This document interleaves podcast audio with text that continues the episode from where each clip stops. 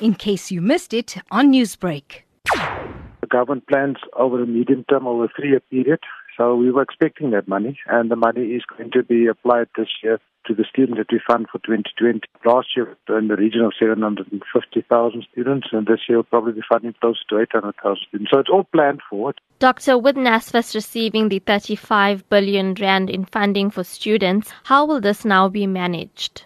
Uh, we don't receive all that in one go. So we receive them in tranches across the year. And then what we do is that we pay like we did in 2019 for the first time is we pay students now on a regular basis, on a monthly basis. We pay them their allowances and we transfer their tuition fees through to universities or TVET colleges. So for, for February already we have paid upfront payments of 5.2 billion rand to make sure that those students' uh, registration fees are paid for and that they have some money for February.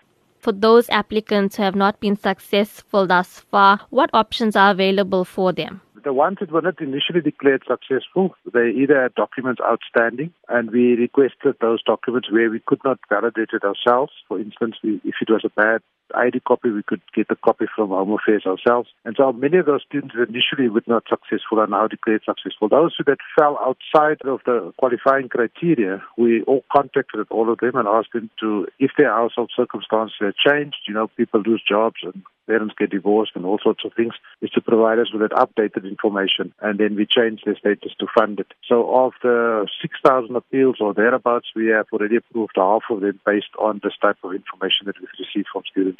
Newsbreak, Lotus FM, powered by SABC News.